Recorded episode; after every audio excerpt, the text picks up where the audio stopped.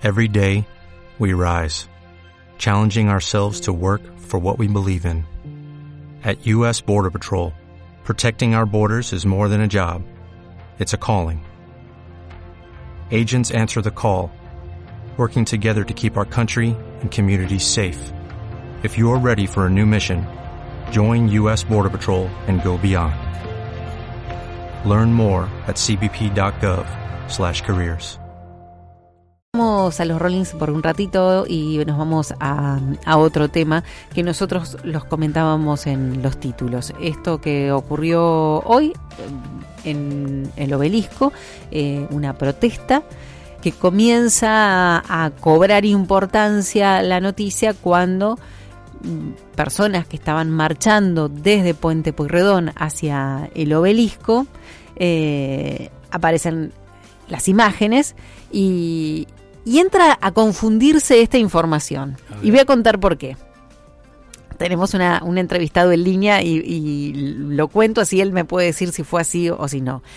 La noticia era, están cortando Puente Pueyrredón. Los transportistas están cortando Puente Pueyrredón. Bueno, hablabas con los transportistas y los transportistas te decían, nosotros no estamos cortando un Puente Pueyrredón. Nosotros queremos ir a la marcha pero la policía de la ciudad de Buenos Aires está impidiendo que nosotros entremos a Capital Federal. Nosotros queremos pasar, no queremos estar parados acá, pero la policía no nos está dejando entrar.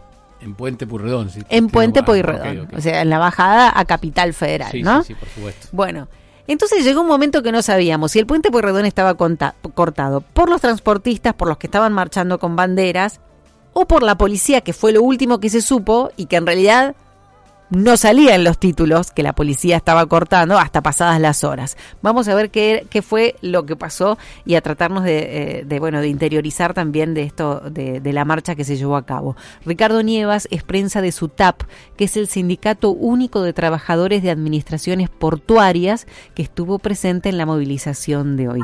Ricardo, muy buenas tardes. Santiago y Gisela te saludan. ¿Cómo estás? ¿Qué tal? Buenas tardes. ¿Cómo están ustedes? ¿Cómo estás, Ricardo? Bien. Contanos, Ricardo. ¿Estabas en el puente vos? ¿Estabas en el obelisco? ¿Dónde estabas?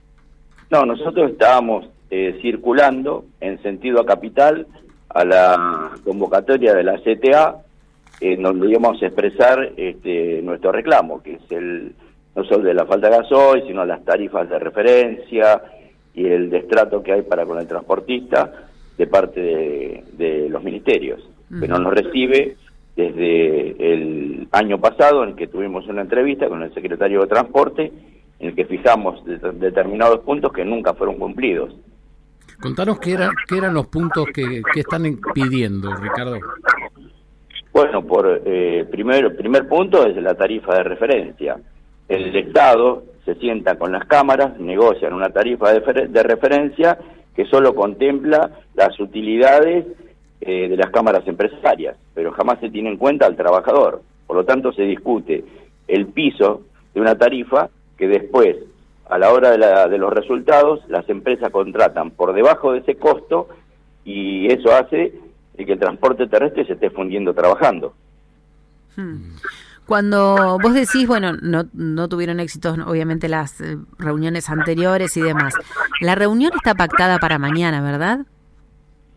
En realidad nosotros estamos buscando entrar en esa reunión. Eh, el gobierno desconoce el reclamo nacional que, está, que, están haciendo los transportistas y cita a las cámaras empresarias que no representan al trabajador. Las cámaras solo son formadoras de costo. A ver, no está citando a los gremios. Eh, no hay ningún gremio que participe eh, en esa, en esa eh, reunión. El SUTAP lo está pidiendo desde el año pasado sí. y el Estado se niega, recibiendo solamente a las cámaras que solo reclaman por sus intereses empresarios, nada más, no, no los trabajadores. ¿Qué? Suena raro esto, porque hablando de un gobierno que siempre prestó mucha atención a los gremios, espera, te voy a hacer una pregunta, ¿vos te, nos tenés en altavoz?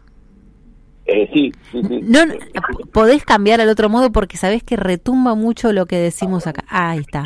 No, más o menos. ¿Nos escuchás? Sí. Ahí está, perfecto, gracias. Eh, resulta raro porque es un gobierno que generalmente presta atención o siente, se sienta a conversar o tiene conversaciones, aunque no sean públicas, con los gremios. Entonces, eh, nos desorienta un poco esto, que se siente a conversar con las cámaras y no con los gremios que están pasando situaciones similares. A nosotros nos extraña más todavía, porque a la hora de la representatividad se ve que hay cortes en todo el país del transportista de a pie, del que es dueño de un camión, de dos camiones, de tres camiones, que no puede comprar una goma porque no está en el mercado y porque además sale 180 mil pesos cada una, que viaja eh, 1.200 kilómetros, por ejemplo, a Mendoza y tiene que parar en cada estación de servicio para cargar 100 litros de gasoil hmm. a 250, 300 pesos el litro. Ese es el que nosotros representamos y es el que no está sentado en la mesa de negociación. ¿Qué explicación encontrás a esto? Las soluciones que nos permitan ingresar y expresarnos y comentarle a los ministros, al gobierno, de que este sector del transporte, que es el que en la pandemia mantuvo abastecido a todo el país, eh, hoy dejó de ser esencial para ser descartable. Ricardo, vos sabés que venimos siguiendo el tema del transporte, los transportistas, sobre todo hace mucho tiempo, te diría hace tres, cuatro semanas con la preocupación y hablando con diferentes eh, representantes o camioneros o no camioneros, transportistas como le dicen, ¿no? Eh, aquí tenemos la idea de que camioneros tienen otra protección y y esto se veía venir. ¿Cómo cómo cómo lo podés, cómo se puede explicar eh, que nos íbamos a quedar sin logística? En realidad nosotros tenemos una logística que paso a explicarles. Tenemos eh, las agencias marítimas, que son todas extranjeras, eh, son las que manejan los, dueñas de los contenedores, dueñas del uso de todos los muelles, dueñas de la logística que transita por la hidrovía y que incursionan en el transporte terrestre armando empresas que tercerizan el servicio del transporte del contenedor de granos desde las plantas hasta los puertos o hasta las, las empresas a, una tarifa que está por debajo del costo y encima a 30, 60 y 90 días. Esto va a traer problemas de, de, de, desabastecimiento y a, su, vez de poder exportar productos.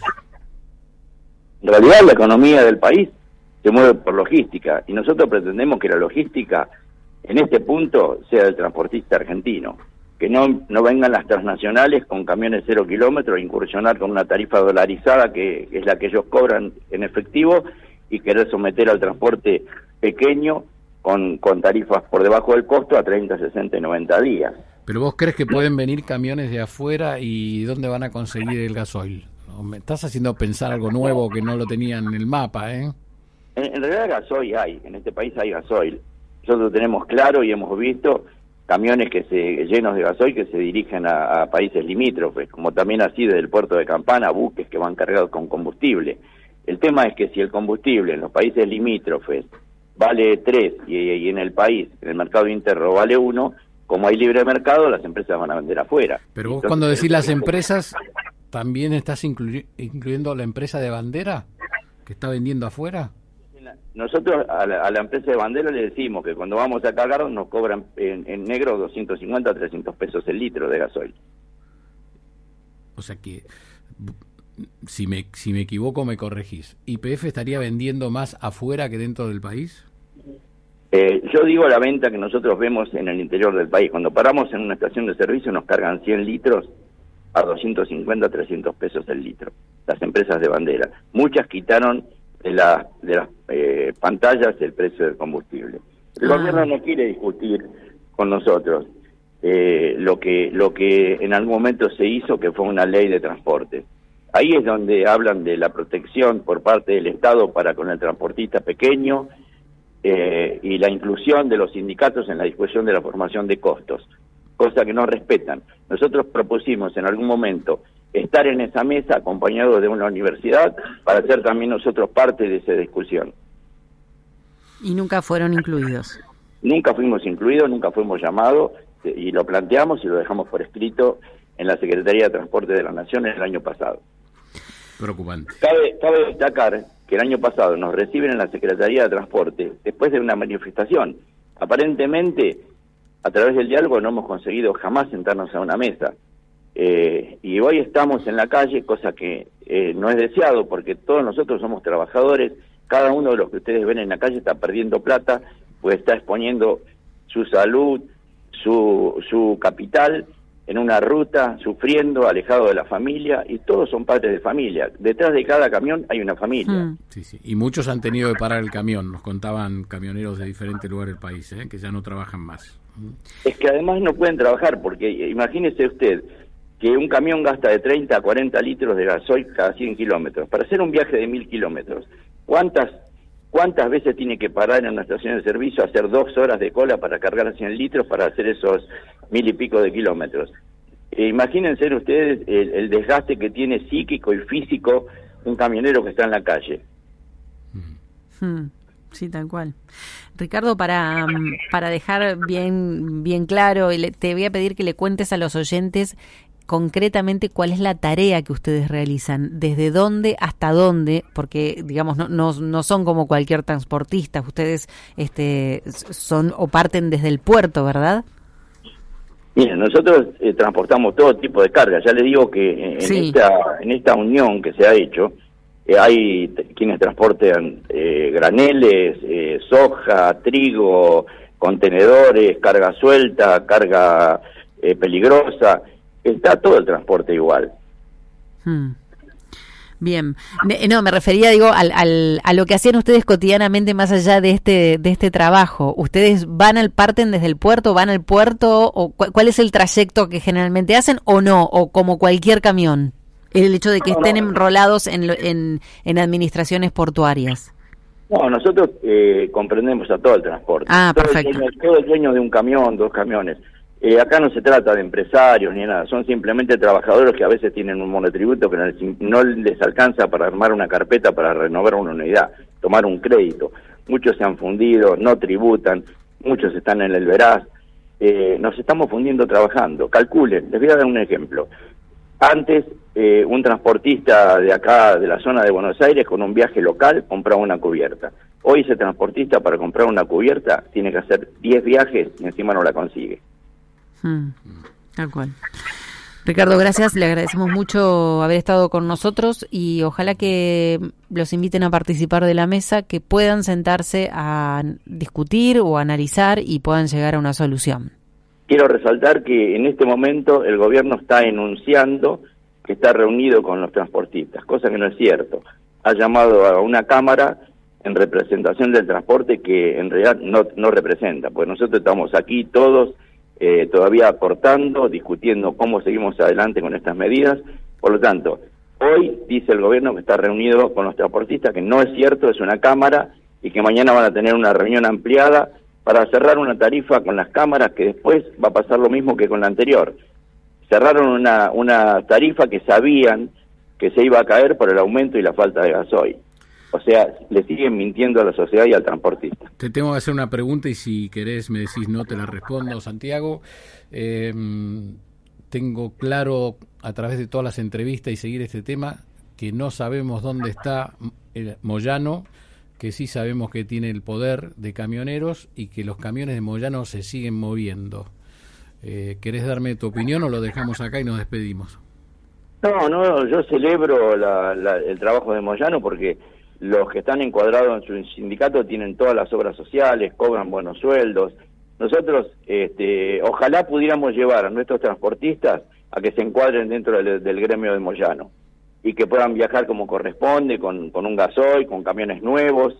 Eh, nosotros no, nosotros tenemos 11, 14, eh, doyes viejos, muchos que estamos sitiados por, por una reglamentación del peso potencia que se va, se va a vencer y se van a quedar sin trabajo. Un montón de familias eh, de, transportistas. Te mandamos un abrazo, Ricardo. no representa choferes que los representa muy bien mm. porque eh, yo no veo que los camioneros le hagan problemas a Moyano. O no, que, no hay ninguno.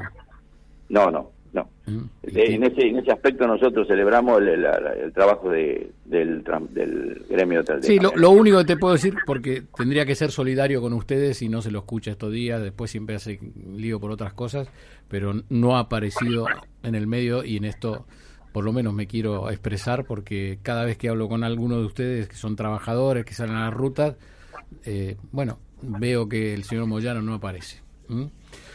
Te, mandamos un abrazo enorme. Un abrazo enorme y bueno, espero que lo último que queremos decir es que eh, nosotros estamos en la ruta, estamos en la calle sufriendo y estamos esperando que el gobierno se haga eco de este reclamo de todo el transporte de granos, portuario, eh, cargas peligrosas, todos los dueños de uno, dos o tres camiones que son la gente que estamos en la calle, los que sufrimos la, la falta de atención del gobierno. Muchas gracias. Muchas gracias, eh, Ricardo. Bueno, estoy obsesionado, como ves, hice con este tema, ¿no? Eh, fíjate, él nos hablaba bien de Moyano, pero yo del silencio de Moyano me tiene preocupadito. Dos Argentinas, los que tienen gasoil, los que están protegidos y los que están solos.